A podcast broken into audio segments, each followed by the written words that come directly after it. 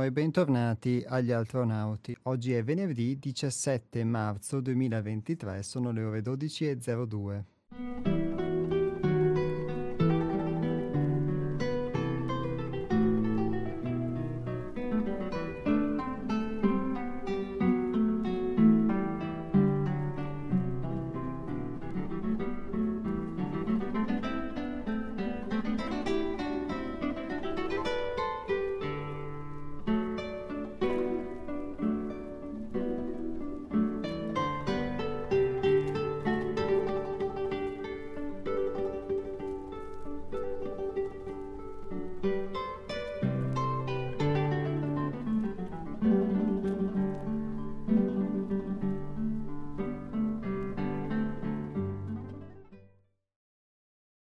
ricordo il sito internet del centro 6 altrove che è www.seialtrove.it, ripeto www.seialtrove.it e invece il numero di telefono che è lo 049 9903 934. Ripeto 049 9903 934 è il nostro numero di telefono. Invece l'indirizzo email è info-seialtrove.it. Ripeto, info-seialtrove.it.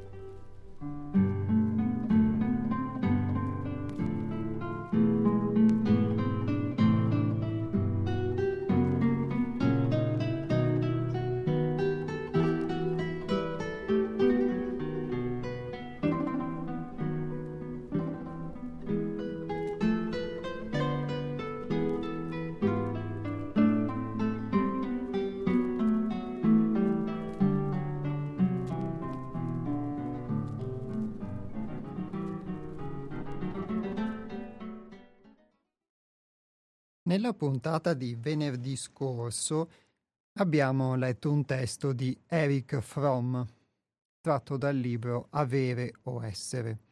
Questo testo parlava del piacere e della gioia, che sono delle parole, dei termini che ci sembrano sinonimi, sotto certi aspetti sicuramente lo sono, però hanno delle diverse caratteristiche, eh, rappresentano, indicano delle condizioni molto diverse che si possono vivere, sebbene noi le possiamo usare come sinonimi.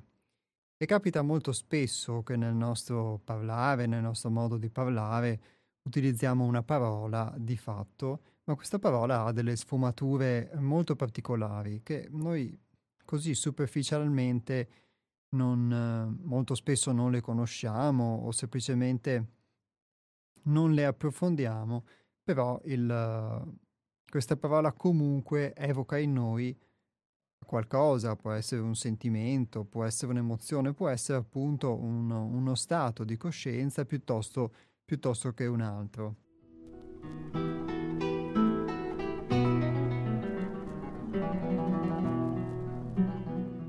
E parlando quindi del piacere e della gioia, più o meno vi ho la qualificazione che io ho cercato di dare per quella che è la, la mia esperienza, vista attraverso il lavoro svolto fino, fino ad ora a contatto con l'insegnamento di Hermes, è stata un'esperienza del piacere sostanzialmente non come qualcosa di uh, negativo da, da reprimere, come diciamo alcune filosofie o alcune dottrine, alcuni stili di vita invece eh, invitano, stimolano a fare, né come qualcosa invece da, da perseguire, da raggiungere il piacere fine a se stesso. Tra l'altro anche voi stessi attraverso il, i consueti interventi telefonici avete anche indicato diverse tipologie di piacere che vanno anche, diciamo, assumono varie forme, talvolta non sempre anche benefiche, pur di uh, ottenere questo piacere, di soddisfare questo piacere. e un piacere che abbiamo un po' relegato al mondo dell'avere, perché è una forma di eh, soddisfazione o di benessere o di bene, di, di star bene, che però oltre ad essere effimera, oltre ad essere temporanea, sostanzialmente eh, non cambia, non muta la nostra vita, non aggiunge niente di realmente sano, di realmente armonico, di equilibrante, diciamo, per la nostra vita. Mentre la gioia può essere una condizione d'essere, come ovviamente descriveva il nostro autore, che possiamo trovare, e anche qui io ho visitato la mia esperienza, in condizioni che magari nemmeno avremmo immaginato, condizioni che anche apparentemente potrebbero non sembrarci piacevoli, ma che invece quando le andiamo a vivere ci evocano una gioia ci evocano una condizione diversa, una condizione che mm, quando ho sperimentato è perché ho toccato qualcosa di me di interiore, che non era semplicemente la soddisfazione eh, di un desiderio, l'appagamento, il provare una forma di piacere, ma era qualcosa di più.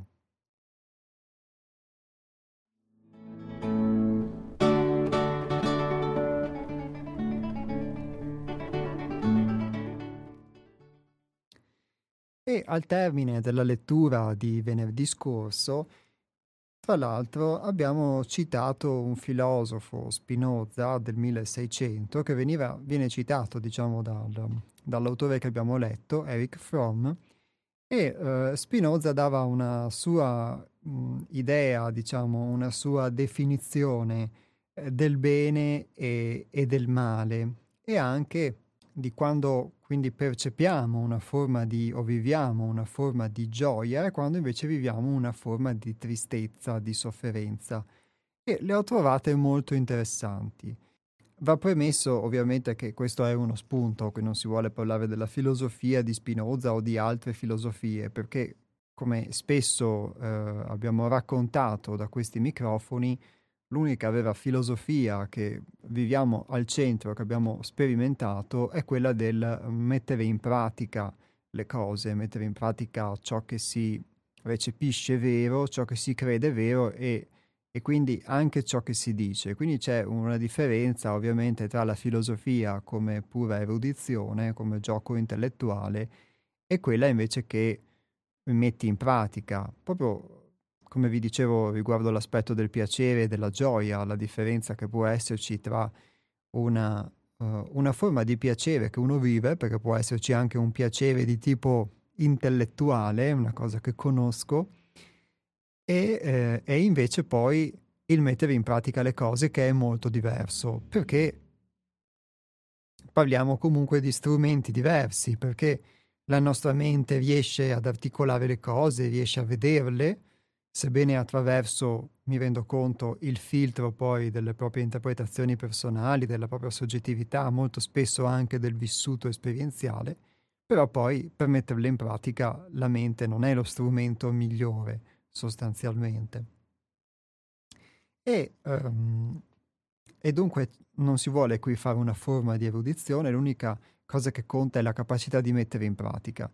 Io ho trovato belle queste parole di Spinoza, questa definizione, semplicemente perché ehm, le ho trovate corrispondenti alla mia esperienza.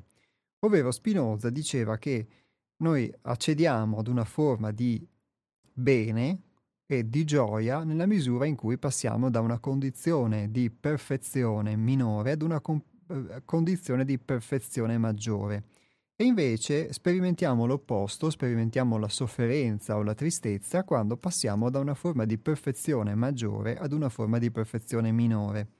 Questo diciamo per fare un'estrema sintesi, eh, ovviamente non sono queste le, le, parole testuali, però utilizzava proprio questa forma del passaggio da una perfezione maggiore a una minore o da una minore a una maggiore.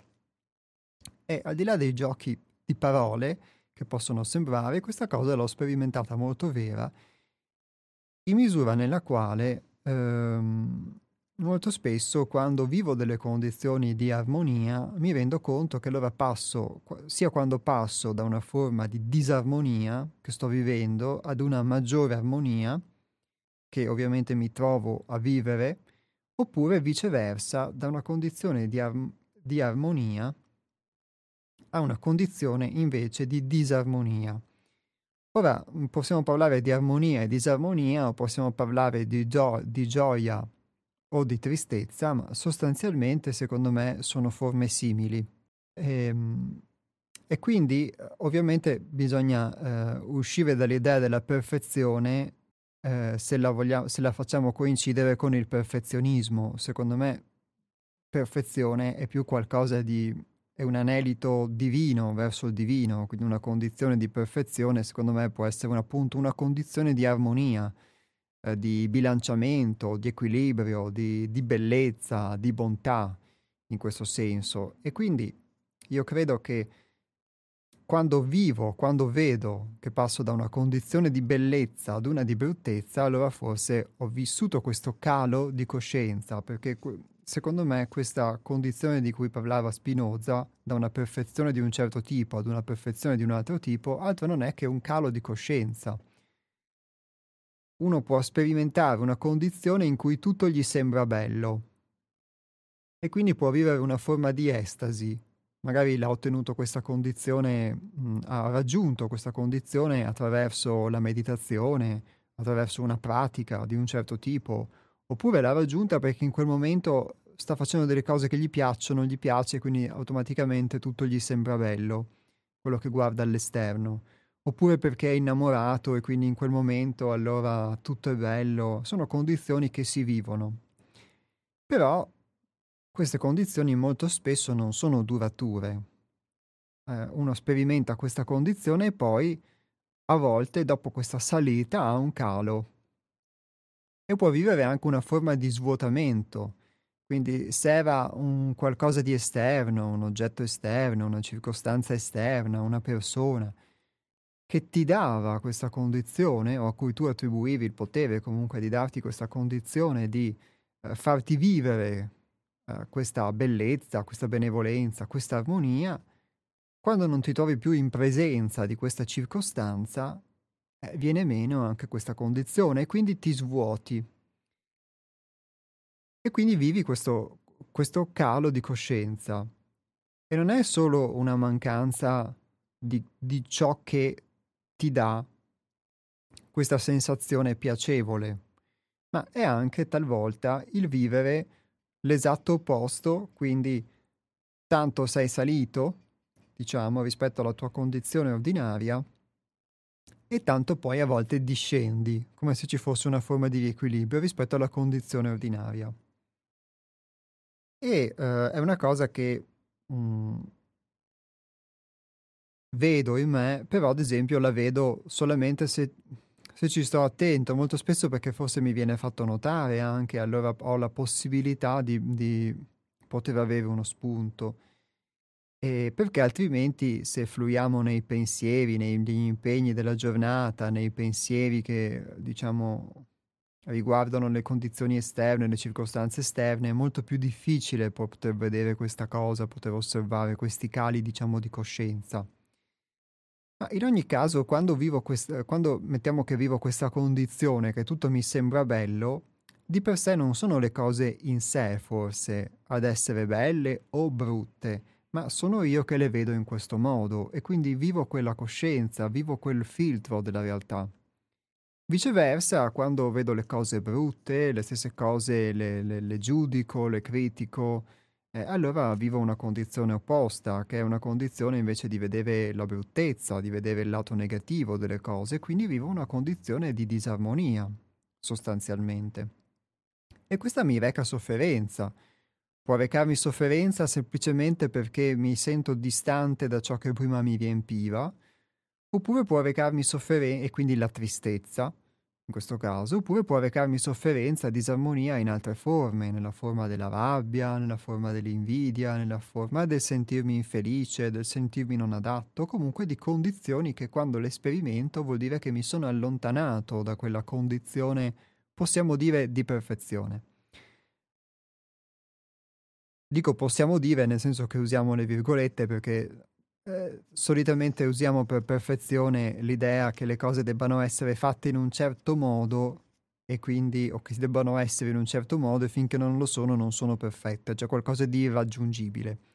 mentre forse la perfezione può essere già nelle cose, già nelle persone, già nelle condizioni. E quello che non viviamo, che non vediamo, è semplicemente perché in quel momento non lo vediamo, non lo viviamo. Se io non sto eh, vivendo la bellezza, non posso vedere qualcosa bello. Non posso vedere qualcosa buono se, non, se dentro di me non sto sperimentando questa cosa.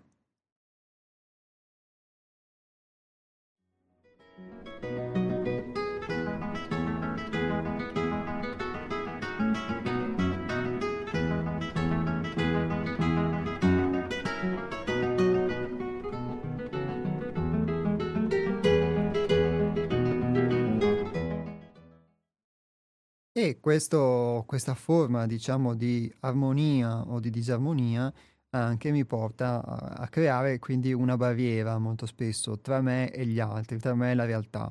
Quindi ci sono io e c'è l'esperienza e quando non accetto l'esperienza allora creo una forma di barriera. Non, non accetto che in quel momento sto vivendo un'esperienza perché vorrei che le cose fossero diverse, e non accetto che quell'esperienza potrebbe anche darmi un insegnamento. Oppure non accetto gli altri perché dentro di me li vorrei diversi.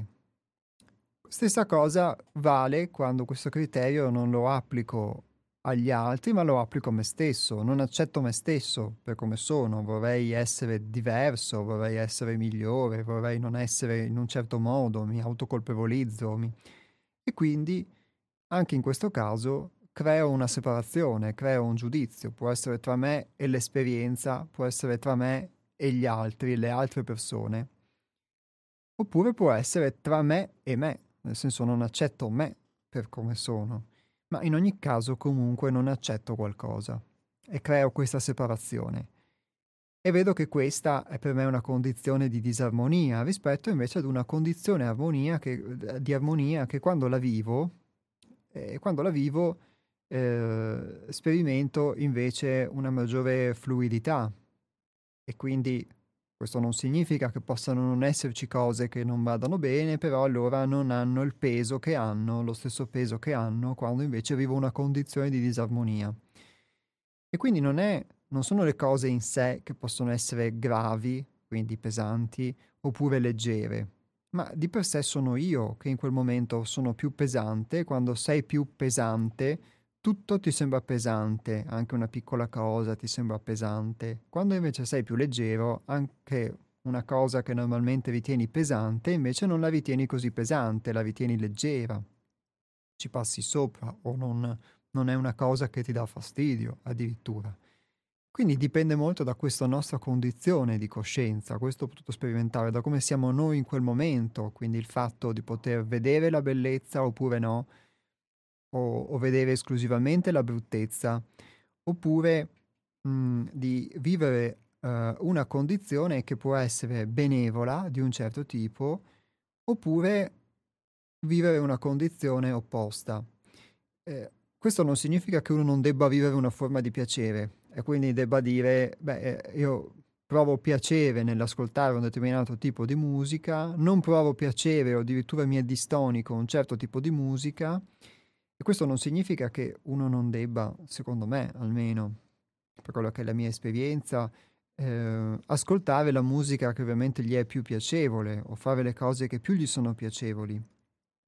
Ma eh, anche nella, nella misura in cui prima o poi, presto o tardi, spesso forse per gli eventi della vita che lui non ha determinato o crede di non aver determinato, gli capita di vivere, mi capita di vivere delle cose che possono non essere piacevoli, eh, so che questo è l'altro lato della medaglia. So che esiste il piacere ed esiste anche il non piacere o il dispiacere.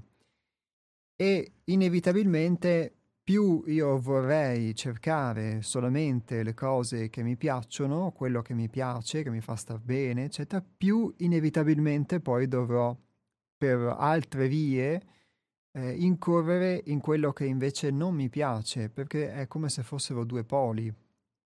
Questa cosa all'inizio, sapete, mi veniva, mi veniva detta, mi veniva raccontata, un po' come si racconta eh, a dei bambini come funziona la vita. Nei primi anni comunque da, da Hermes a me e agli altre, alle altre persone arrivate, transitate nel centro.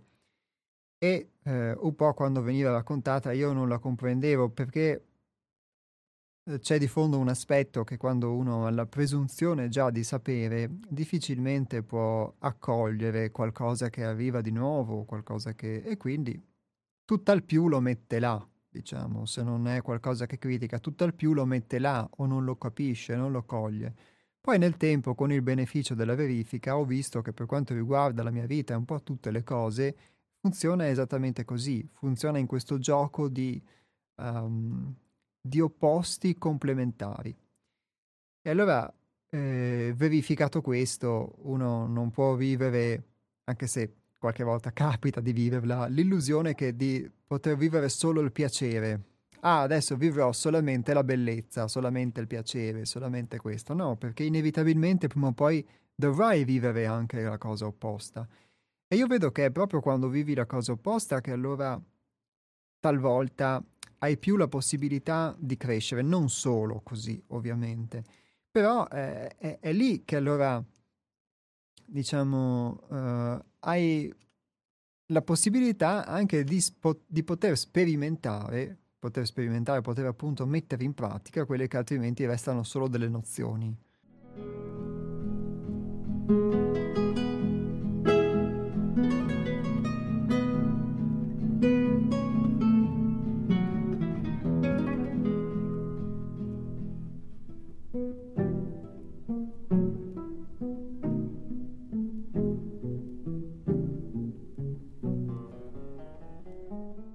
Ad esempio, vi citavo pochi minuti fa l'aspetto dell'illusione. Secondo me è un'illusione l'idea di poter vivere solamente una forma di piacere. Se guardiamo tutta la nostra vita, tutto il nostro mondo è focalizzato su questi opposti complementari. La luce, l'ombra, il caldo, il freddo, la destra, la sinistra, gioventù, vecchiaia, salute, malattia, bene, male, maschile, femminile, ne abbiamo bizzeffe. Ma è un'illusione eh, poter pensare di vivere solamente uno di questi poli senza l'altro. È un'illusione che io possa vivere solamente il piacere, le cose piacevoli e non debba incorrere nella vita anche in cose spiacevoli. Per molti forse può essere spiacevole anche se ci siamo abituati, anche l'idea talvolta di fare un lavoro che forse non ci è congeniale, o di dover eh, assolvere degli obblighi che non ci sono congeniali, ma che però noi li dobbiamo assolvere. Vuoi perché c'è un obbligo di legge, vuoi perché c'è un, uh, un obbligo morale, o c'è un'autoimposizione che ci imponiamo, o c'è la necessità di sopravvivere, o ci sono delle condizioni, uno a volte deve fare dei compromessi. Quindi eh, la gioia non è il paese dei balocchi, non è che uno vive unicamente nella, nel fare le cose che gli piacciono e non affrontare poi anche gli eventi che, che non gli piacciono. Io credo che la gioia possa essere eh, molto simile all'accettazione della realtà. E, e, quindi l'accettazione della realtà per come è. Mm, vorrei essere in un modo e invece sono così. E questa è un'accettazione della realtà. E a volte l'accettazione della realtà, secondo me, necessita di più coraggio di quanto si potrebbe pensare. L'accettazione della realtà non è necessariamente passività. Non significa appunto che uno non debba riconoscere che un tipo di musica gli è distonica e quindi non, non gradisce ascoltarla. Anzi, ma non per questo però eh, diciamo, uh, fa una crociata contro quel tipo di musica, semplicemente lui non l'ascolta, può essere così, eh, ovviamente. Portate questo su altri esempi, su qualsiasi altro esempio, diciamo.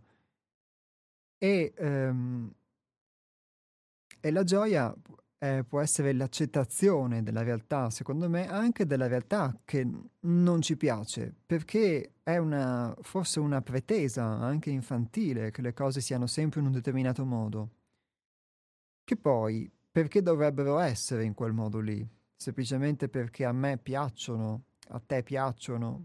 È un po' una, una cosa un po', secondo me, assurda. Eppure su questa assurdità, su questa illusione, eh, siamo cresciuti, cioè eh, la mia personalità è cresciuta su questa illusione. E secondo me non fa molta differenza che uno possa avere 30 anni, 25, 15 o avere un'età più matura, perché comunque se eh, la casa su cui siamo costru- la casa in cui abitiamo è stata edificata in un certo fondamento, per usare una metafora evangelica, e quello è il fondamento su cui è stata edificata. E se è solido, la casa ha meno possibilità di crollare, se non lo è, altrimenti crolla. È che noi abbiamo l'illusione, talvolta, che anche il fondamento che non è solido lo possa essere, ma autoconvincerci di questo non ci aiuterà a renderlo solido, sostanzialmente. E su queste illusioni fugaci abbiamo costruito un'intera vita, molto spesso abbiamo costruito delle idee di noi stessi, un'idea di me stesso che poi non è reale. E molta, molte cose che si fanno, molte molti scontri, molto attrito, molte lotte che vengono portate avanti nella vita, mi rendo conto, eh, possono essere alla fine proprio questo, il continuo, costante tentativo di voler affermare questa illusione, voler affermare che questo nostro mondo immaginario dei balocchi è reale, che quella nostra illusione è reale. E noi ci arrabbiamo anche l'avere ragione molto spesso è una forma di piacere, uno prova piacere dall'avere ragione.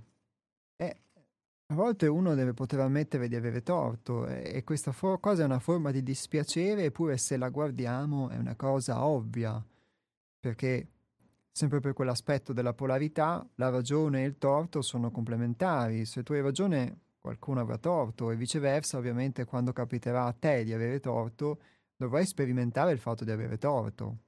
Quindi questo può essere per le opinioni intellettuali, può essere, per, può essere sicuramente per qualsiasi cosa.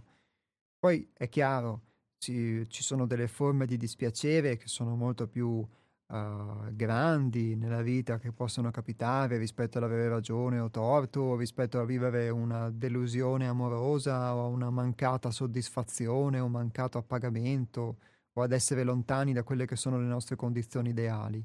Però quelle sono cose, diciamo, più esistenziali. Noi oggi rimaniamo un po' sull'aspetto più, mh, mm, più nella vita di tutti i giorni. E io vi invito a poter se avete delle considerazioni da fare, a poterle fare, anche a poter fare delle domande, perché non è detto poi che in questo mio discorso io sia stato così chiaro, quindi se avete anche delle domande da fare fatele pure, il numero di telefono è lo 049 880 90 20, ripeto 049 880 90 20, invece il numero degli sms è il 345 18 90 91 68 5. Ripeto 345 18 91 68 5.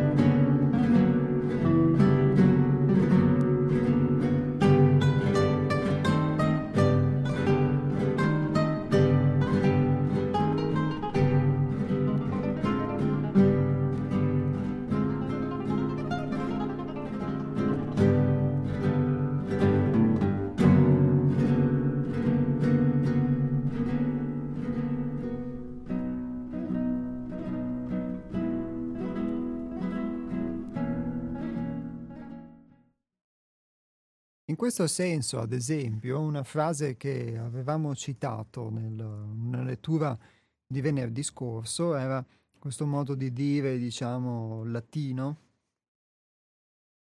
che diceva dopo il coito ogni animale è triste, che qualcuno di voi poi ha anche espresso la sua esperienza post coitum omne animal triste, ha espresso la sua esperienza eh, nel raccontare che secondo lui mh, poteva non essere così. Ora, eh, prendendo questa cosa in senso metaforico, per coito qui mh, non intendiamo solamente il, l'aspetto proprio fisico, sessuale, ma anche come metafora la piena espressione di fatto di quella che è la propria vitalità, di quella che è la propria forma di piacere.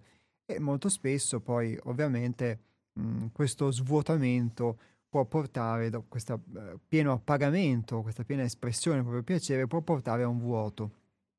A volte ci sono forme di piacere che seducono la nostra personalità, può essere appunto anche il piacere intellettuale della ragione o del torto, eh? oppure può essere il piacere di vedere affermare la propria idea, perché è un piacere il vedere affermare la propria idea, o il, del vedere realizzate le proprie, vedere realizzata la propria immagine ideale, ad esempio, e questa forma di piacere però uh, può essere un piacere che però ci nuoce in un certo qual modo. È come eh, su certi aspetti, diciamo, eh, perdonatemi l'analogia, eh, una persona che possa vivere un piacere, diciamo, dovuto all'assunzione di sostanze che però sono dannose al suo corpo. E allora la ricerca del piacere però porta un, diciamo, a nuocere qualcosa di più basilare però del piacere, più compromettente, che può essere anche la, la stessa vita, lo stesso corpo. E quindi la stessa cosa può essere nella ricerca delle emozioni, quindi andare a vivere delle forme comunque di piacere che poi però possono avere delle conseguenze su un piano emotivo, su un piano fisico, eccetera. Quindi anche questo è l'altro lato della medaglia. Anche questo è il passaggio da una condizione, diciamo, uh, di uh, piacere ad una inevitabile di dispiacere. Mentre, uh, e questo forse cercavo di dire prima, la, la condizione di gioia è secondo me più una condizione di stabilità che uno può aspirare a vivere. Per me è una forma di aspirazione, perché non è qualcosa che possa dire di aver vissuto, una forma di stabilità, una forma di equilibrio, la vedo così, per cui anche quando uno va a vivere delle forme che possono essere di sofferenza, oltre alla comprensione intellettuale del fatto che eh, è la conseguenza di altre forme di piacere che ha vissuto, ma possa anche ehm, affrontarle però con una certa disposizione d'animo, con una certa serenità, eh, senza vivere quella forma di di tristezza, come se fosse la cosa più brutta del mondo. Mi rendo conto, ad esempio, io per quello che riguarda il mio processo di uh, maturazione, perché è stato un processo di maturazione, sebbene non mi ritenga maturo, ma comunque ero più acerbo all'inizio di questo percorso e che mhmm, in questo processo di, di, di maturazione ho potuto mh, mhmm, vedere come molte delle cose che mi davano dispiacere erano cose effimere, oppure erano addirittura delle cose illusorie, delle illusioni, diciamo, e quindi a volte si vivono delle condizioni di disperazione, può essere quando si sperimenta un'idea di fallimento, che è solo un'idea, magari per degli errori, per delle piccole cose. Quindi capita che per delle cose una persona si disperi, per le stesse cose vissute stessa, in un'esperienza simile, altre persone non si disperino. Così come per una cosa una persona ci, si ecciti e, e, e per qualcosa la stessa cosa un'altra persona non si ecciti in un certo modo. Quindi anche questo meccanismo del piacere, del dispiacere, eh, sono qualcosa che ha molto a che fare, per quello che ho potuto vedere, con la nostra meccanicità con il fatto di essere meccanici, per cui è come uno stimolo che genera una risposta, che può essere una risposta piacevole o una risposta invece spiacevole, una risposta di tristezza, ma è comunque una risposta generata molto spesso da uno stimolo. Io credo che la gioia possa essere qualcosa che è relativa al nostro essere, che va al di là di queste onde del mare che ci portano al dispiacere o al piacere, che ci riempiono talvolta e poi però ci svuotano anche. Possa essere l'accesso a qualcosa che mm, è al di là di, di, queste nostre forme ordinarie, di, di questo nostro modo di vivere fatto di pieni e di vuoti. Questo non significa appunto rinnegare il piacere o, eh, o significa uh, non prendere consapevolezza della tristezza, perché sapete mh, mm, ci sono state nel tempo molte filosofie, molte vie anche iniziatiche che hanno sempre praticato e predicato una forma di distacco dal mondo.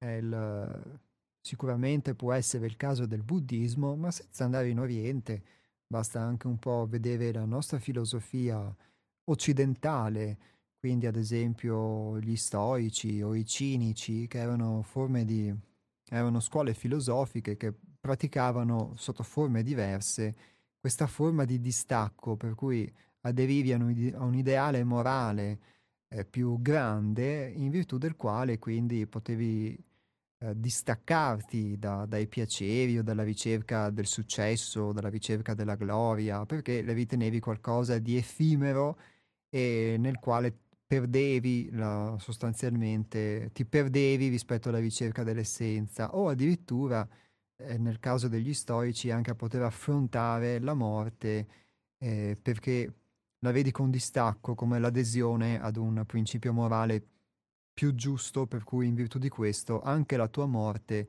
sostanzialmente è giusta, quindi non un attaccamento alla vita. Ma queste sono forme però che al di là del fatto che siano appartengono al passato e non appartengono all'oggi, però in qualche modo vengono spesso riesumate anche da, da cose che comunque si leggono, si dicono, perché oggi si può leggere sicuramente di tutto, e che ehm, predicano una forma di, di distacco. Ma io mi rendo conto, lo dico perché ho cercato di, uh, per tutta una vita, sostanzialmente mh, mi sono adagiato a vivere una forma di distacco, all'illusione de- di essere distaccato, che anche il distacco è, uh, secondo me, se non praticato pienamente, con una forma di consapevolezza, perché uno ha, ha maturato questa cosa, la incarna, anche il distacco può essere una risposta nei confronti della vita. Non ho voglia di vivere non tanto il piacere, ma il dispiacere, quindi mi distacco, mi distacco dalle emozioni, mi distacco dalle esperienze, perché ho paura del fuoco che mi potrebbe bruciare sostanzialmente. E anche questa però è una modalità di vita, non è buona o cattiva, è una cosa che conosco molto bene per la mia esperienza, perché viss- l'ho vissuta o la vivo, però è una modalità che sicuramente, eh, secondo me, ci porta a non navigare però in questo mare della vita, perché è indubbio che nel mare della vita ci siano delle tempeste, è indubbio che ci sia il rischio del naufragio, è indubbio che sia meglio saper nuotare se ti imbarchi, però eh, è altrettanto vero che c'è anche la possibilità di poter navigare attraverso queste onde, attraverso queste maree, attraverso pur con la possibilità di burrasche, ma comunque di poter giungere ad una destinazione. E in un certo qual modo il distaccarsi eh, totalmente da, for- da, qualsiasi forma di possibile dispiacere o di piacere eh, può risultare un po' un allontanarsi dalla vita, mentre io ho potuto vedere che anche le emozioni, ad esempio, il poterle vivere, il poterle conoscere, ti aiutano a conoscerti sostanzialmente. E nella misura in cui molte volte uno si distacca dalle esperienze, si distacca dalle emozioni, si distacca, però eh, o uno secondo me lo fa eh, con piena maturazione perché ha il suo percorso di vita, perché ha maturato questa cosa, ma altrimenti rischia di illudersi, di vivere un'altra illusione, perché anche alla fine quella dell'eremita è un'illusione, anche non è necessariamente il piacere dell'edonista o il piacere di chi ritiene di aver sempre ragione o di chi vorrebbe vivere eh, per sempre in un mondo fanciullesco piuttosto che, diciamo, eh, in un mondo sensuale, eccetera, ma è anche il piacere a volte dato dal, può essere il piacere della solitudine, il piacere del distacco, il piacere ehm, anche eh, sotto certi aspetti spirituali dato dalla convinzione di essere tutto sommato superiore agli altri e di non essere come gli altri. E, e anche questa secondo me può diventare un'illusione. Io mi illudo che distaccandomi dalle cose poi di fatto non ne sono non ne sono incline o non le vivo o che comunque ho un'idea di fare un certo lavoro su di me o di conoscermi, invece questa cosa può non essere così. Ecco, quindi ho fatto un po' una panoramica di queste che sono le, le, le varie possibilità di illusione, secondo me, legate ad un aspetto del piacere, paradossalmente, perché appunto uno può vivere anche il piacere della tarassia o dell'apatia.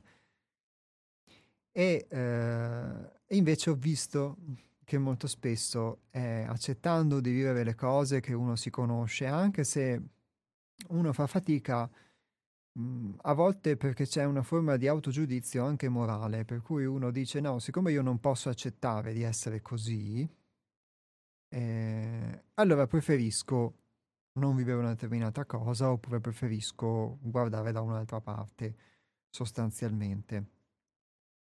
E uh, questo aspetto di fuggire, uh, normalmente, lo dico per esperienza, è un po' come mettere il pilota automatico, secondo me. Pronto? Pronto, ciao Iapo. Ciao Nick. Eh, ben trovato. non avevo il credito sul telefonino piccolo, erano pochi minuti rimasti, no?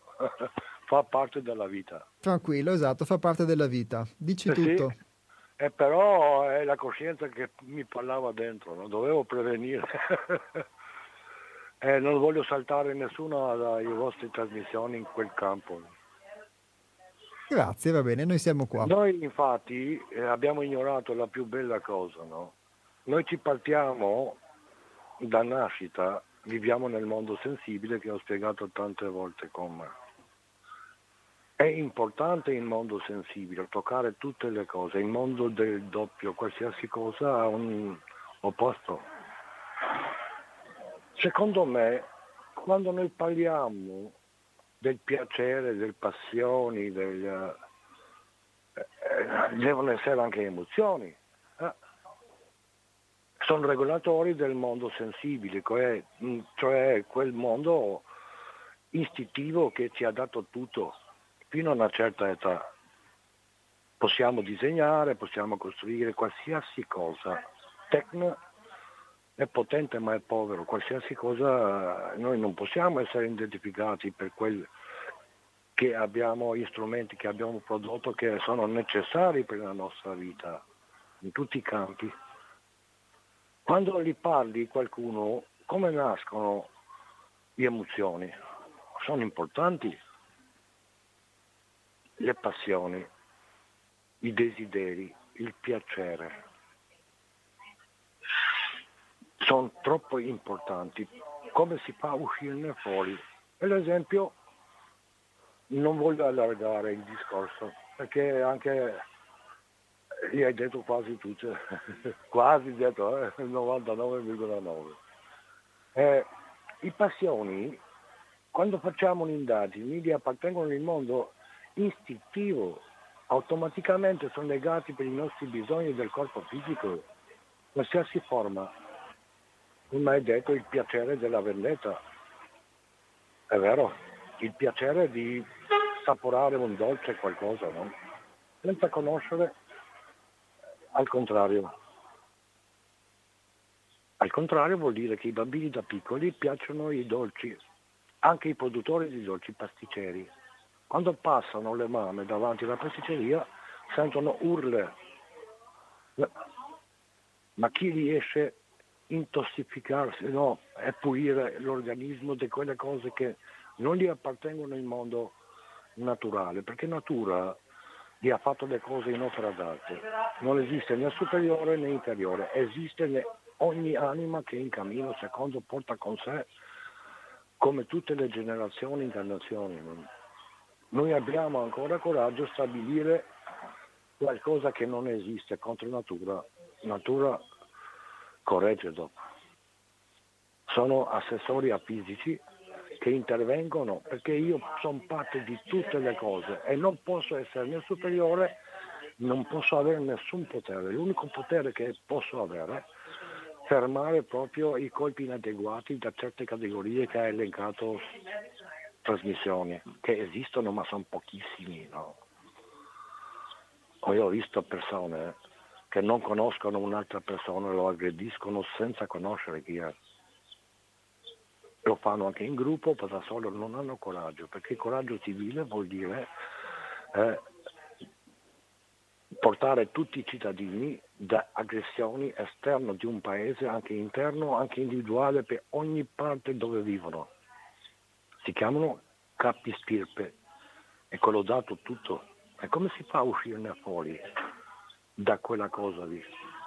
Perché recano solo malattie, disperazione, e non esiste nessun potere. L'unico potere che hanno possono mm, fermare proprio aggressioni da poche persone, no?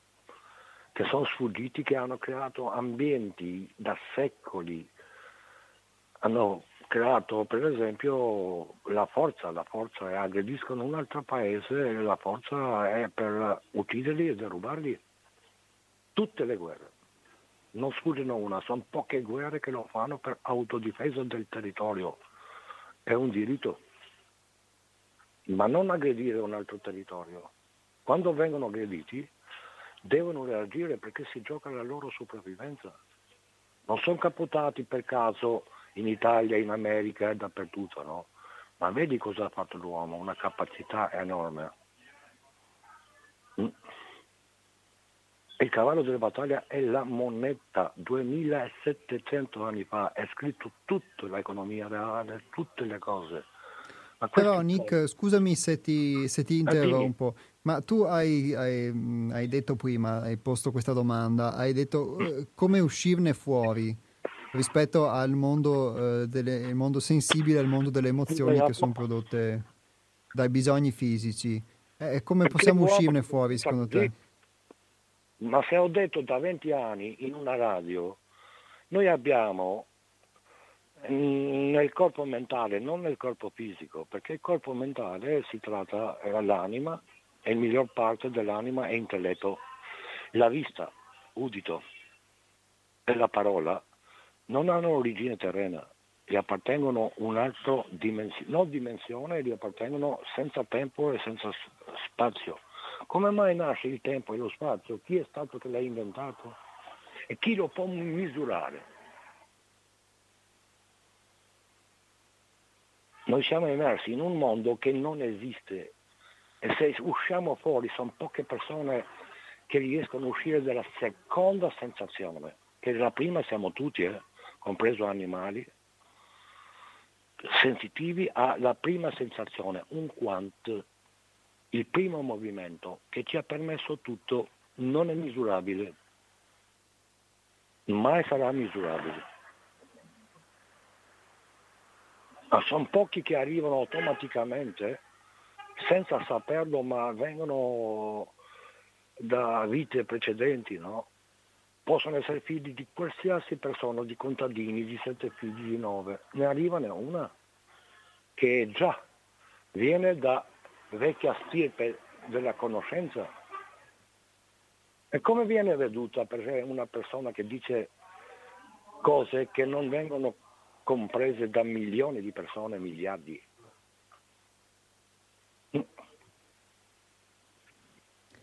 Eh, di solito viene visto come uno stravagante o se pensiamo a no, tutti quelli... perché nascono, portano con sé le cose, ognuno di noi porta con sé qualcosa, ma non...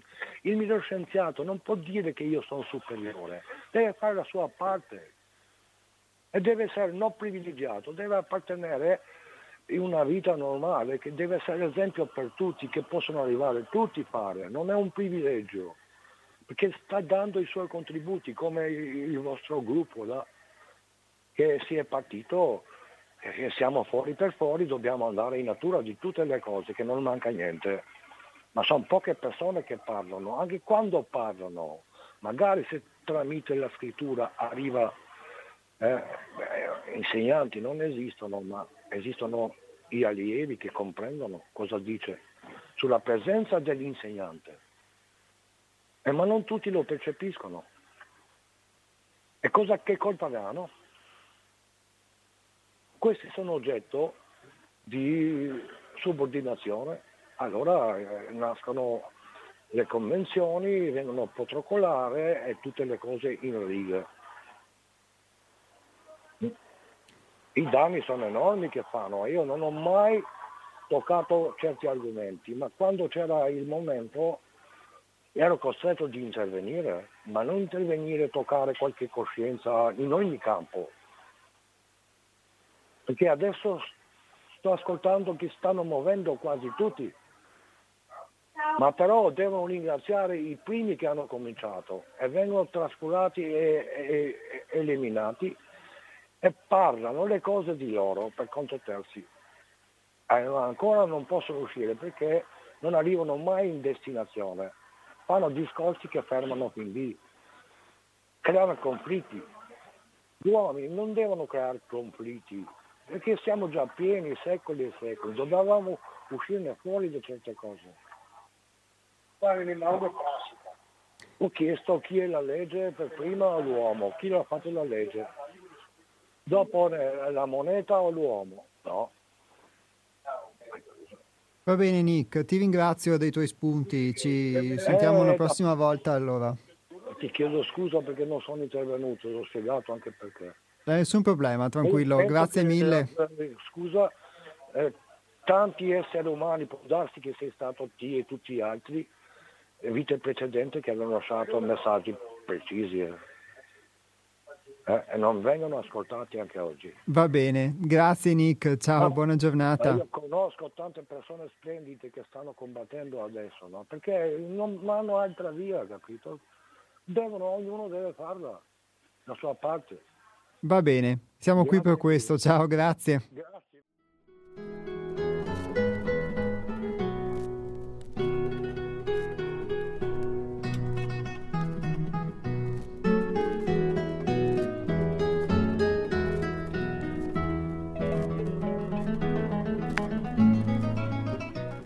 Pronto? Sono Antonio dell'Arcella, ciao. Ciao Antonio, ben trovato. Senti Apos, ascoltandoti mi sono fatto queste domande a me.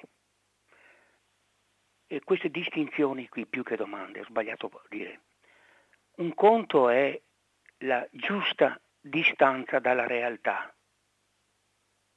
Avere cioè un relativo dominio su quello che che mi è attorno, il mio perimetro più prossimo, per cui di fronte alle cose che accadono prendo una ragionevole, un buon, una giusta distanza legata al buon senso, mica chissà che.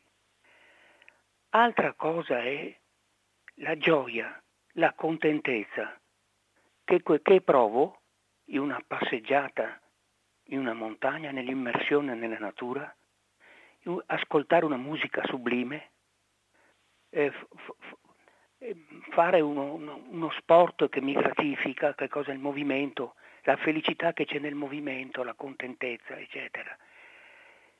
E altra cosa ancora, il terzo stadio, quello che più mi interessa e attorno al quale vado una vita, che è la felicità. Che cos'è sta felicità? Che è irraggiungibile le persone in genere quando nominano la felicità la ritengono un'araba fenice, per cui conviene in modo prudente attestarsi sulla gioia. È già tanto, è già tanto essere contenti.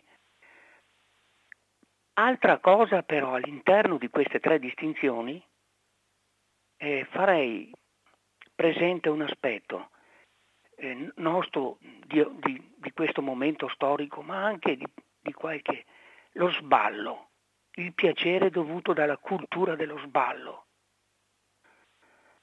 e che non è affatto una, una giusta distanza dalla realtà, ma è abbandonarsi a un qualcosa di, come posso dire, che va oltre una specie di,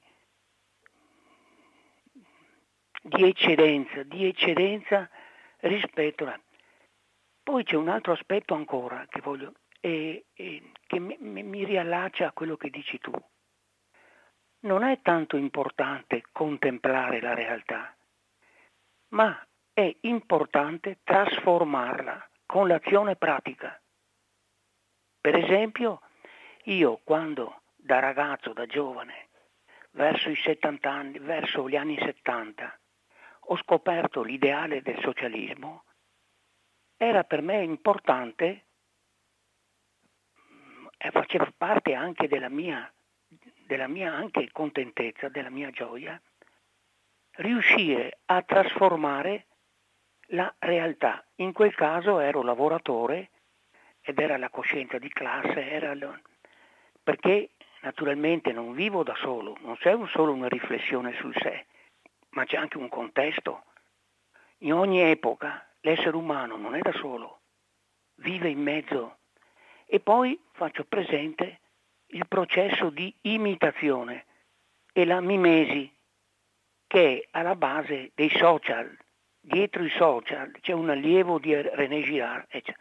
ma ogni, riassumendo, è la felicità quella che a questa età mi preme, mi preme di riuscire a capire se è una cosa raggiungibile o se è un'araba fenice appunto, tenendo presente quegli aspetti che tu hai elencato e quella come posso dire, quel, quella, quel buon senso, quel buon senso che, che è in genere, in genere è, la, è la, la, situazione un po' di tutti, dell'uomo, della, dell'uomo normale, dell'uomo, della, dell'uomo ordinario come me, che reagisce di fronte alle cose appunto col buon senso e se possibile dal, con la giusta distanza dalla realtà. Quindi anch'io desidero la contentezza, ma il problema è la felicità. Cos'è la felicità? Specialmente per quel che riguarda sia il fenomeno logico, quello che, e sia quello che riguarda l'essenza, che nomini spesso le, le, le, l'essere, essere e avere appunto. Mi, eh, mi fermo qui. Ciao. Ciao Antonio, grazie mille.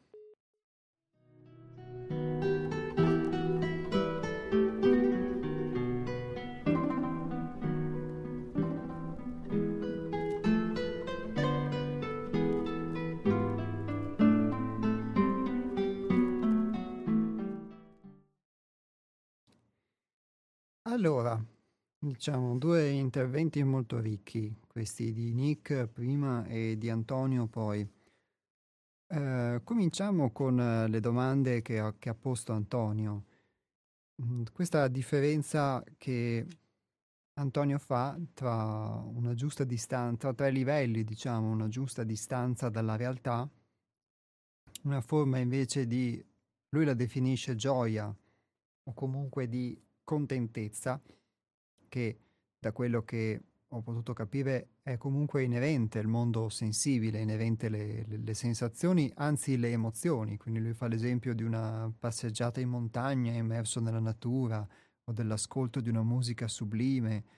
Quindi ho anche della gioia vissuta dal corpo nel movimento, quindi diciamo è qualcosa che sicuramente ha a che fare con il contatto con la natura, con il contatto con qualcosa di diverso e di, um, e di autentico. Questo almeno a me trasmettono gli esempi che ha dato, perché l'ascolto di una musica sublime ci eleva rispetto ad una condizione eh, ordinaria, così come il contatto con la natura, mm, se è qualcosa che ci fa vivere questa esperienza a cui non, sono, a cui non siamo abituati rispetto all'ordinario.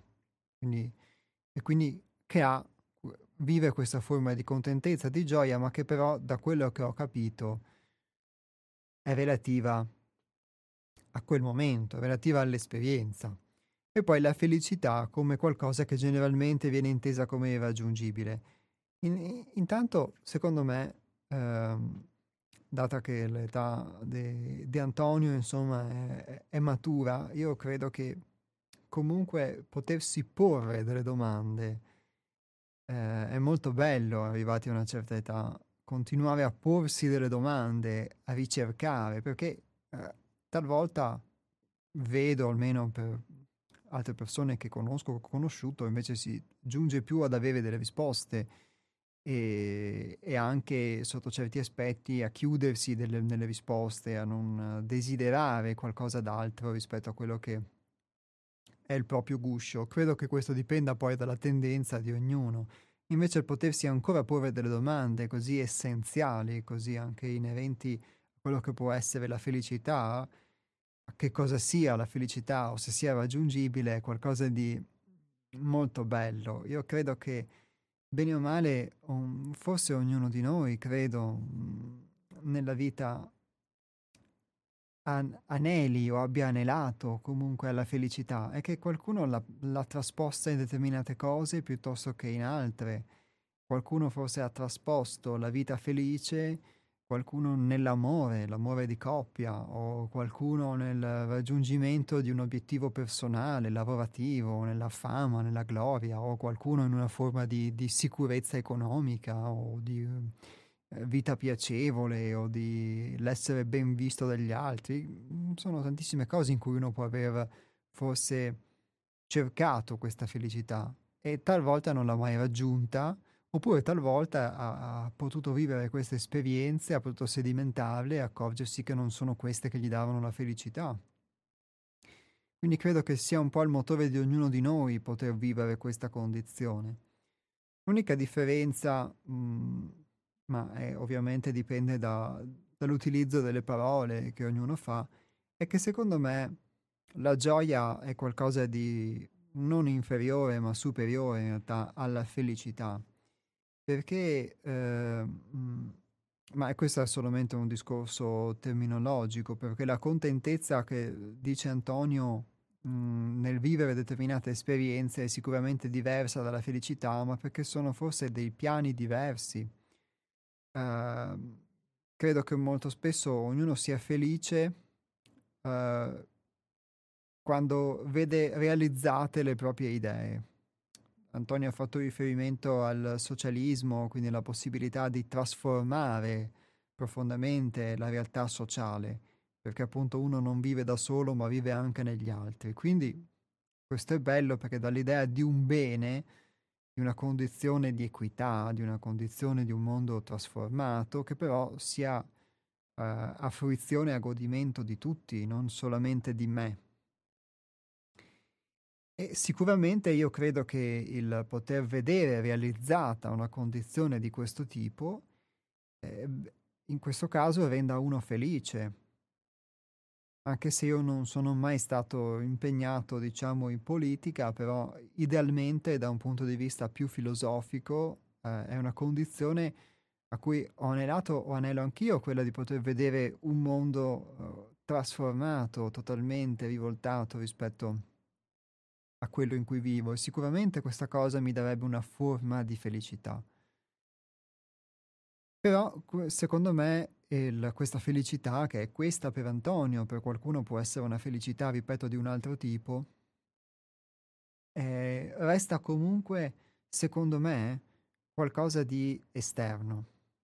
E quindi sono felice se in questo caso la mia idea si realizza. Ed è una condizione mh, forse mentale, mentre la gioia, secondo me, è qualcosa di più profondo, che inerisce all'essere e quindi va al di là della felicità, perché eh, può esprimersi forse, paradossalmente, al di là della contentezza che posso vivere nel, in determinate emozioni, al di là del fatto che forse la mia idea possa non realizzarsi, eh, o non realizzarsi appieno o non come io la desidero e, ehm, e quindi può esistere al di là anche delle sofferenze perché eh, forse la gioia è qualcosa che può avere a che fare eh, con uno scopo esistenziale, con eh, l'aderire anche pienamente alla vita, all'esistenza. Questa ecco, è, una, è una risposta che do riguardo alla gioia e riguardo alla felicità. E quindi su che cosa sia, eh, secondo me è questo in realtà, è proprio la, su che cosa sia la felicità, eh, è il vedere raggiunto quello che uno mm, può porsi come obiettivo, come idea, eccetera, la felicità. E quindi è comunque qualcosa di trasposto all'esterno, che ci dà però una condizione interiore di benessere. E io credo che possa esserci un benessere che va al di là del raggiungimento o meno di di quelli che sono i nostri obiettivi, perché a volte mhmm, noi ci poniamo forse degli obiettivi, eh, però mhmm, la nostra anima ne ha altri, cioè forse c'è qualcosa dentro di noi che alla fine ci conduce, ci porta a vivere delle esperienze che non sono quelle che noi desidereremmo, che vorremmo, non sono esperienze che noi abbiamo contemplato, ma che sono quelle che ci permettono di crescere pienamente. Quindi può essere la gioia della maturazione, di qualcosa. E, e quindi io credo che la cosa, dato che Antonio tu facevi riferimento al trasformare la realtà e non al contemplarla, e io, eh, per quello che ho potuto vedere, è vero, è reale, e l'unica realtà che si può trasformare, io credo, è se stessi. E mm, noi al centro altrove abbiamo trasformato un sacco sotto certi aspetti la materia. Eh, l'abbiamo fatto con il legno, l'abbiamo fatto con la pietra, con il marmo, abbiamo, lo facciamo con le piante producendo gli oli essenziali, l'abbiamo fatto con molte opere concrete che, che costantemente si sono fatte e si fanno nel nostro centro. E eh, però alla fine di, tutto, di, que- di queste trasformazioni pratiche concrete, perché è chiaro che quando tu trasformi un, un, una pianta in olio essenziale o trasformi del legno, stai operando nella materia, eh, più ovviamente che non attraverso le trasformazioni sociali, che sono qualcosa che si avviene puoi vedere solo a distanza di anni. E eh, pur avendo trasformato, pur trasformando la materia costantemente, la vera trasformazione, quella di cui uno può fruire, secondo me, è la trasformazione di sé. Alla fine la trasformazione sostanzialmente di quelle che erano le proprie idee, le proprie convinzioni e quindi di quello che è il distacco che uno poneva nei confronti della vita, il filtro. Um, quindi questa, forse questa nostra vita è l'unica cosa che può esserci dato trasformare e però ci è dato trasformarla e questa è la bellezza. E a volte Mhmm, questa è la mia esperienza, non debba coincidere con quella di Antonio o con la vostra, però a volte noi ci proiettiamo all'esterno e viviamo una forma di insoddisfazione perché non riusciamo a cambiare una realtà esterna, ma però nel fare questo molto spesso mh, mhmm, perdiamo di vista la possibilità di cambiare noi stessi. Questa è una trasformare questo di trasformare sostanzialmente le nostre convinzioni, perché a volte è proprio quando accetto me stesso che posso cambiare la convinzione, nel senso che rendermi conto che la convinzione che avevo non era reale. E, eh, e quindi la, trasformare la realtà e non contemplarla. Poi hai citato un, un quarto aspetto, Antonio, che è interessante, che tu dicevi, è quello dello sballo. Ecco, io credo che il, questo sballo sia una fuga. Io non ho vissuto queste condizioni di sballo, nel senso che per mia esperienza di vita vi confesso che sono spesso stato molto asociale, come avete compreso, quindi non ho nemmeno avuto le occasioni, diciamo, per andare, tra virgolette, a sballarmi. E, ehm, quantomeno nel senso canonico, eh, però mi riconosco in una cosa che è simile a quella dello sballo, anche se è diversa, che è quella della fuga. A volte uno può fuggire anche nella mente, non è necessario eh, sballarsi, diciamo, con l'alcol o con qualche sostanza, a volte uno può anche sballarsi intellettualmente o in un altro modo e vivere comunque una fuga rispetto alla realtà. E come vi stavo mh, proprio dicendo prima anche delle telefonate, eh, la fuga, ad esempio per quanto mi riguarda, sarebbe una corsia preferenziale e credo sia la corsia preferenziale mh, che molti hanno. La fuga rispetto alla realtà, quando uno non accetta la realtà, eh, determinate cose, ma anche la fuga eh, rispetto al vedere e ad affrontare le cose che non ci piacciono, anche il poter attribuire le cause delle cose che non ci vanno bene unicamente all'esterno, agli altri, è una fuga. Eh, crea una giustificazione che in quel momento eh, mi evita di assumermi una responsabilità, eh, eh, però poi si verificheranno altri eventi eh, in cui di nuovo sarò chiamato a assumermi la responsabilità e da fronte ai quali potrò fuggire o assumermela e via dicendo. E quindi lo sballo, la fuga, la fuga molto spesso eh, rispetto all'affrontare le cose eh, può essere una corsia preferenziale, ma ci siamo abituati.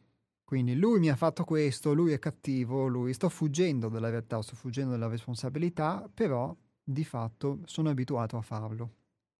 Sono stato educato così e quindi serve un'educazione contraria, uno sforzo contrario rispetto a questa corsia preferenziale.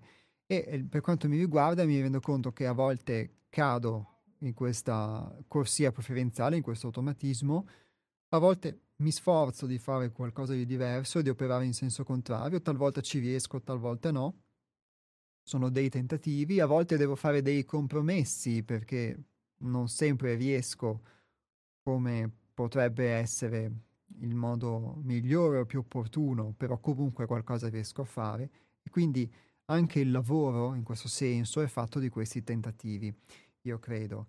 E, um, e quindi la fuga secondo me, anche se non espressa nella forma dello sballo, può essere spesso la corsia preferenziale nelle nostre vite.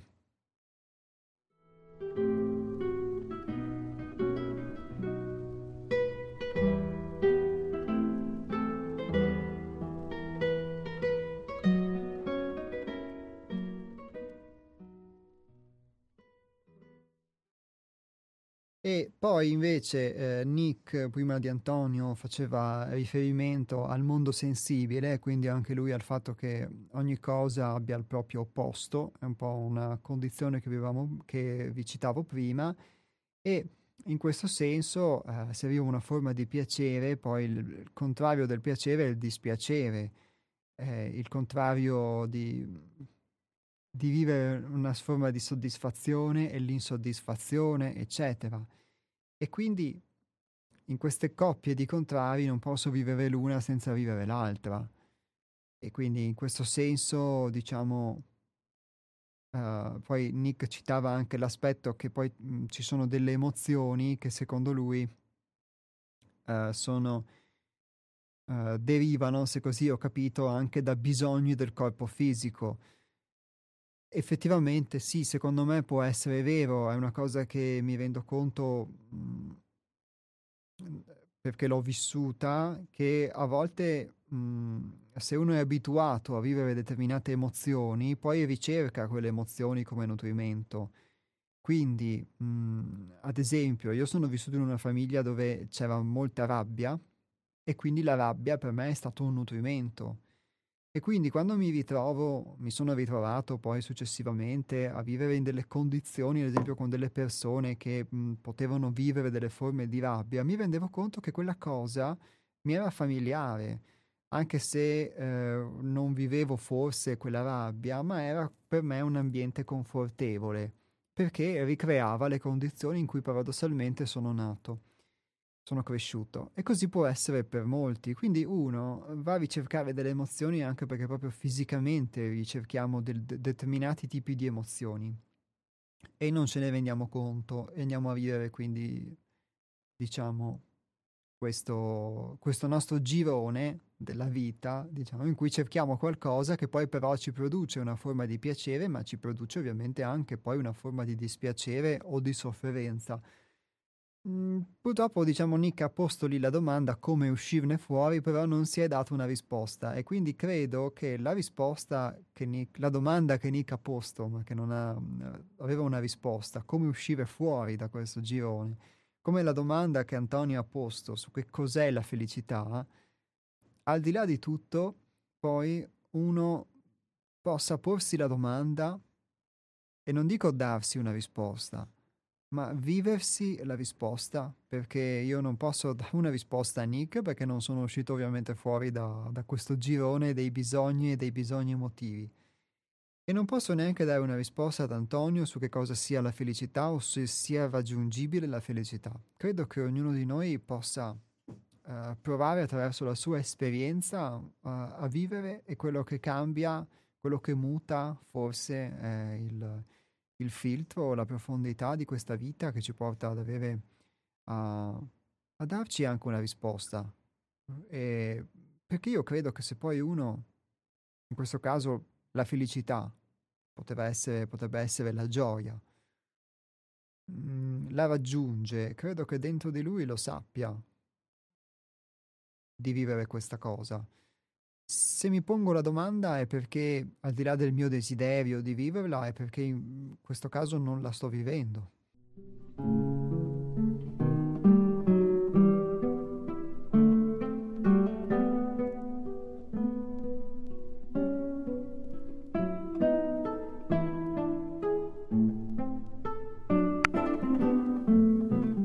Pronto? Eh, pronto, ciao, sono Enrico. Ciao Enrico. tu prima accennavi al fatto de, dell'isolarsi, no? per, eh, ci sono persone che si isolano per trovare se stesse, eccetera, no? Sì. Non so se ho capito bene. Eh, ecco, io, eh, io penso che ci voglia un equilibrio tra le due cose. Io sono estremamente felice quando sono immerso nella società, nelle altre persone, quando ci vivo assieme. Dopo ogni tanto è chiaro che bisogna tirare i fili e allora da, questa, da questo bailame eh, bisogna tirarsi fuori, ma non può essere quello lo stilita che passa la vita sulla sua colonna e pensa di aver capito tutto. Quello lì non ha capito assolutamente nulla, perché se non stai in mezzo alla gente non capisci nulla, ti farai delle idee strane anche un esempio proprio Cristo. Cristo se ogni tanto si ritirava, ma stava in mezzo alla gente. Eh, eh, scusa, eh, pensa che io, pur essendo un antimilitarista convintissimo fin da ragazzino, ho fatto il servizio militare, cioè non ho cercato di sottrarmici, l'ho fatto e quasi volentieri perché volevo capire com'era. Poi ho capito quale orrore era però anche dentro ci ho conosciuto delle persone meravigliose che mi hanno insegnato tante cose, non erano chiaramente militari di carriera, ma gente come me. Ho capito la diversità di mentalità perché lì sei immerso tra gente del nord, gente del sud, gente del centro e, e vedi un po' le diversità di cultura, di mentalità che in Italia sono molto forti. e dopo tiri, tiri le conclusioni di ciò, ma se non le hai fatto, che conclusioni tiri? Cioè, è, è, questo il discorso, non puoi metterti là ad arzigogolare per i fatti tuoi standotene fuori. Insomma, non, non, non, trovo che sia una maniera per raggiungere la saggezza. Diciamo che a me eh, Zaratustra proprio mi sta un po' sulle scatole. Diciamo. ecco. Poi posso dire una battuta scherzosa senza offesa? Sì. Mi, mi sa che Nick è nato nell'isola di San Servolo, che non se la prendo la barzelletta, ma eh, insomma io, io sinceramente non lo riesco a capire perché parte da dei presupposti che io ritengo assolutamente falsi. Noi siamo venuti su questa terra, ma dove sei venuto su questa terra? Tu sei nato sulla terra, non sei venuto sulla terra, da dove? Da Marte, da Sirio, da... non ho capito. Nelle vite precedenti sì, io in una mia vita precedente ero un ateo ferocissimo che uccideva e squartava tutti i credenti. Ma dai, ma basta con queste robe qui, La, cioè la scienza ha aperto al giorno d'oggi, basta informarsi su una qualsiasi rivista scientifica, non serve essere degli scienziati eh, dentro che sanno fare i calcoli per avvalorare le loro te- teorie, no, perché eh, la matematica della scienza serve solo per avvalorare una teoria, perché deve essere naturalmente ripetibile, deve essere sempre quella per cui l'unico strumento della matematica è, è, è la visione scientifica, cioè la, l'osservazione. Ecco. Ma dal punto di vista di capire le teorie, basta leggersi qualche buona rivista scientifica come eh, Le Scienze, che poi deriva da Scientific American e, e altre riviste, insomma tutte queste robe qui sono destituite di ogni, di ogni credibilità, insomma non sappiamo tutto, ma siamo certamente che certe cose bah, andavano bene per, fino a 150 anni fa, perché non si capiva, non si sapeva, non, non, gli strumenti di indagine erano molto arretrati, ma al giorno d'oggi, con quello che c'è, con quello che si sa, basta, insomma, finiamola con queste cose, evolviamoci un pochettino, dai. Il che non vuol dire di eliminare la parte etica delle religioni, anzi, io dico sempre che proprio delle religioni bisognerebbe mantenere gli insegnamenti etici, quelli sì, quelli sì vanno mantenuti, soprattutto del cristianesimo, tra quelle che conosco io, del buddismo, cioè l'insegnamento etico che danno queste due religioni è di altissimo livello e va tenuto, ma credere che uno sia figlio di Dio, sì, col triangolo dia a testa, col barbon bianco che non si mai capito quanti anni che ha, dai, insomma, finiamola con queste robe qui. Ciao.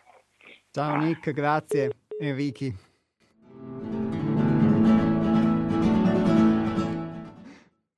Mi scusi Enrichi che l'ho, l'ho, chiamato con il nome di un altro ascoltatore, d'altronde è, eh, l'aveva, l'aveva, citato e quindi dai, diciamo, è un po' carne, è una carnevalata.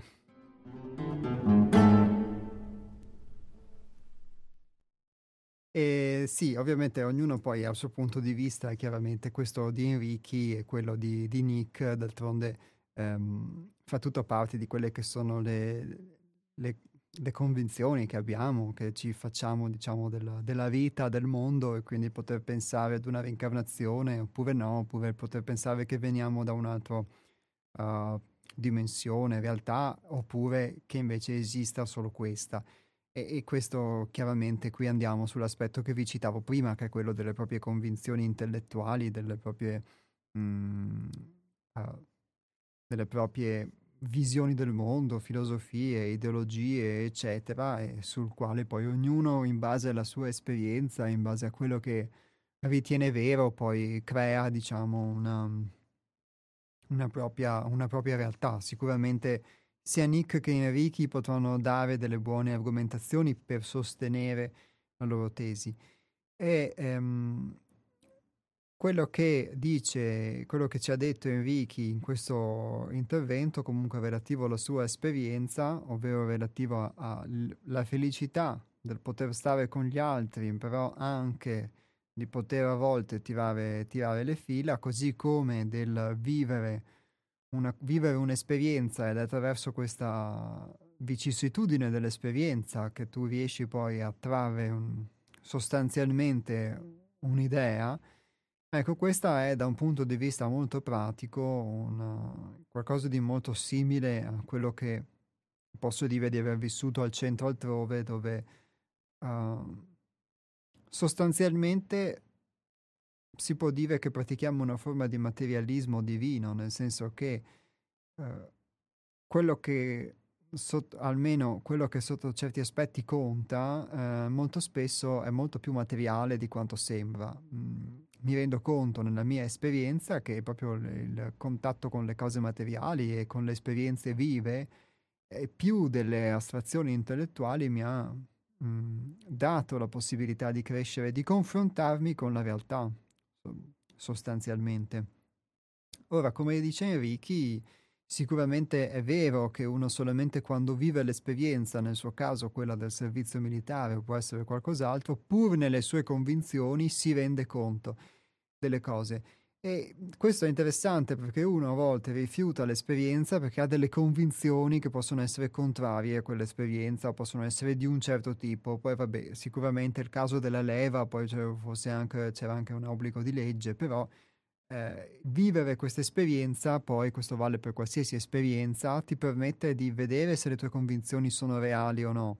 La fuga che vi citavo prima è sicuramente un modo con cui uno non si confronta con la realtà e quindi evita anche. Ad esempio, che cosa, può, cosa posso evitare nel non confrontarmi con la realtà? Eh, posso evitare che, uh, di scoprire che l'idea che avevo non era vera. Posso evitare di disilludermi. Preferisco rimanere nell'illusione piuttosto che dover affrontare la realtà con la possibilità di disilludermi e quindi di soffrire, che le cose non siano come, come credo. Quindi di vivere questa forma di disillusione, di sofferenza, eccetera. Sostanzialmente uno evita di soffrire. Attraverso il confronto realtà, con la realtà uno può verificare se le cose che aveva in mente effettivamente poi sono reali oppure uh, sono Uh, oppure non lo sono, oppure se era solo un pregiudizio, oppure se era anche vero.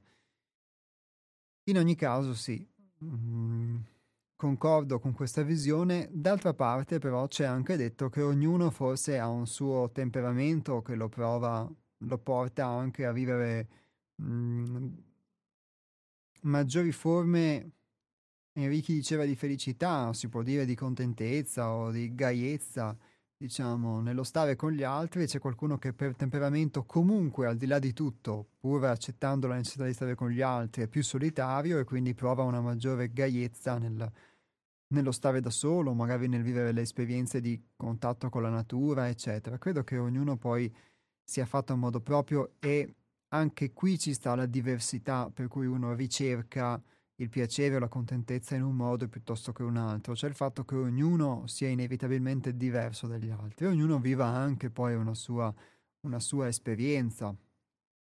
Ecco, sicuramente è interessante la citazione che lui ha fatto di Gesù, che come è noto uh, andava con le prostitute, con i peccatori, eccetera, e non è che se ne stesse, diciamo, uh, lontano dal mondo. Però è indubbio anche che Gesù non è l'unico che viene comunque venerato, considerato degno di quel titolo nel mondo, quindi ci sono sicuramente diverse manifestazioni, se vogliamo pensare ad un, ad un ente divino, comunque ad un messaggio divino che si esprime per l'uomo, ci sono diverse manifestazioni che questo messaggio può aver assunto e quindi forse esistono anche molteplici modi, molteplici vie, molteplici esperienze e tutto sta a viverle.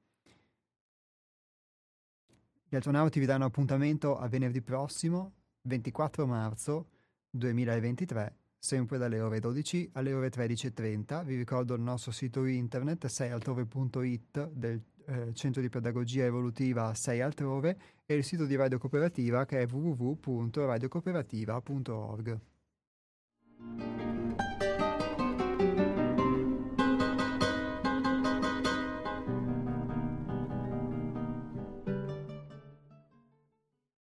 Se realmente aspiri ad essere, vuol dire che sei stanco del sogno delle credenze e della doxa.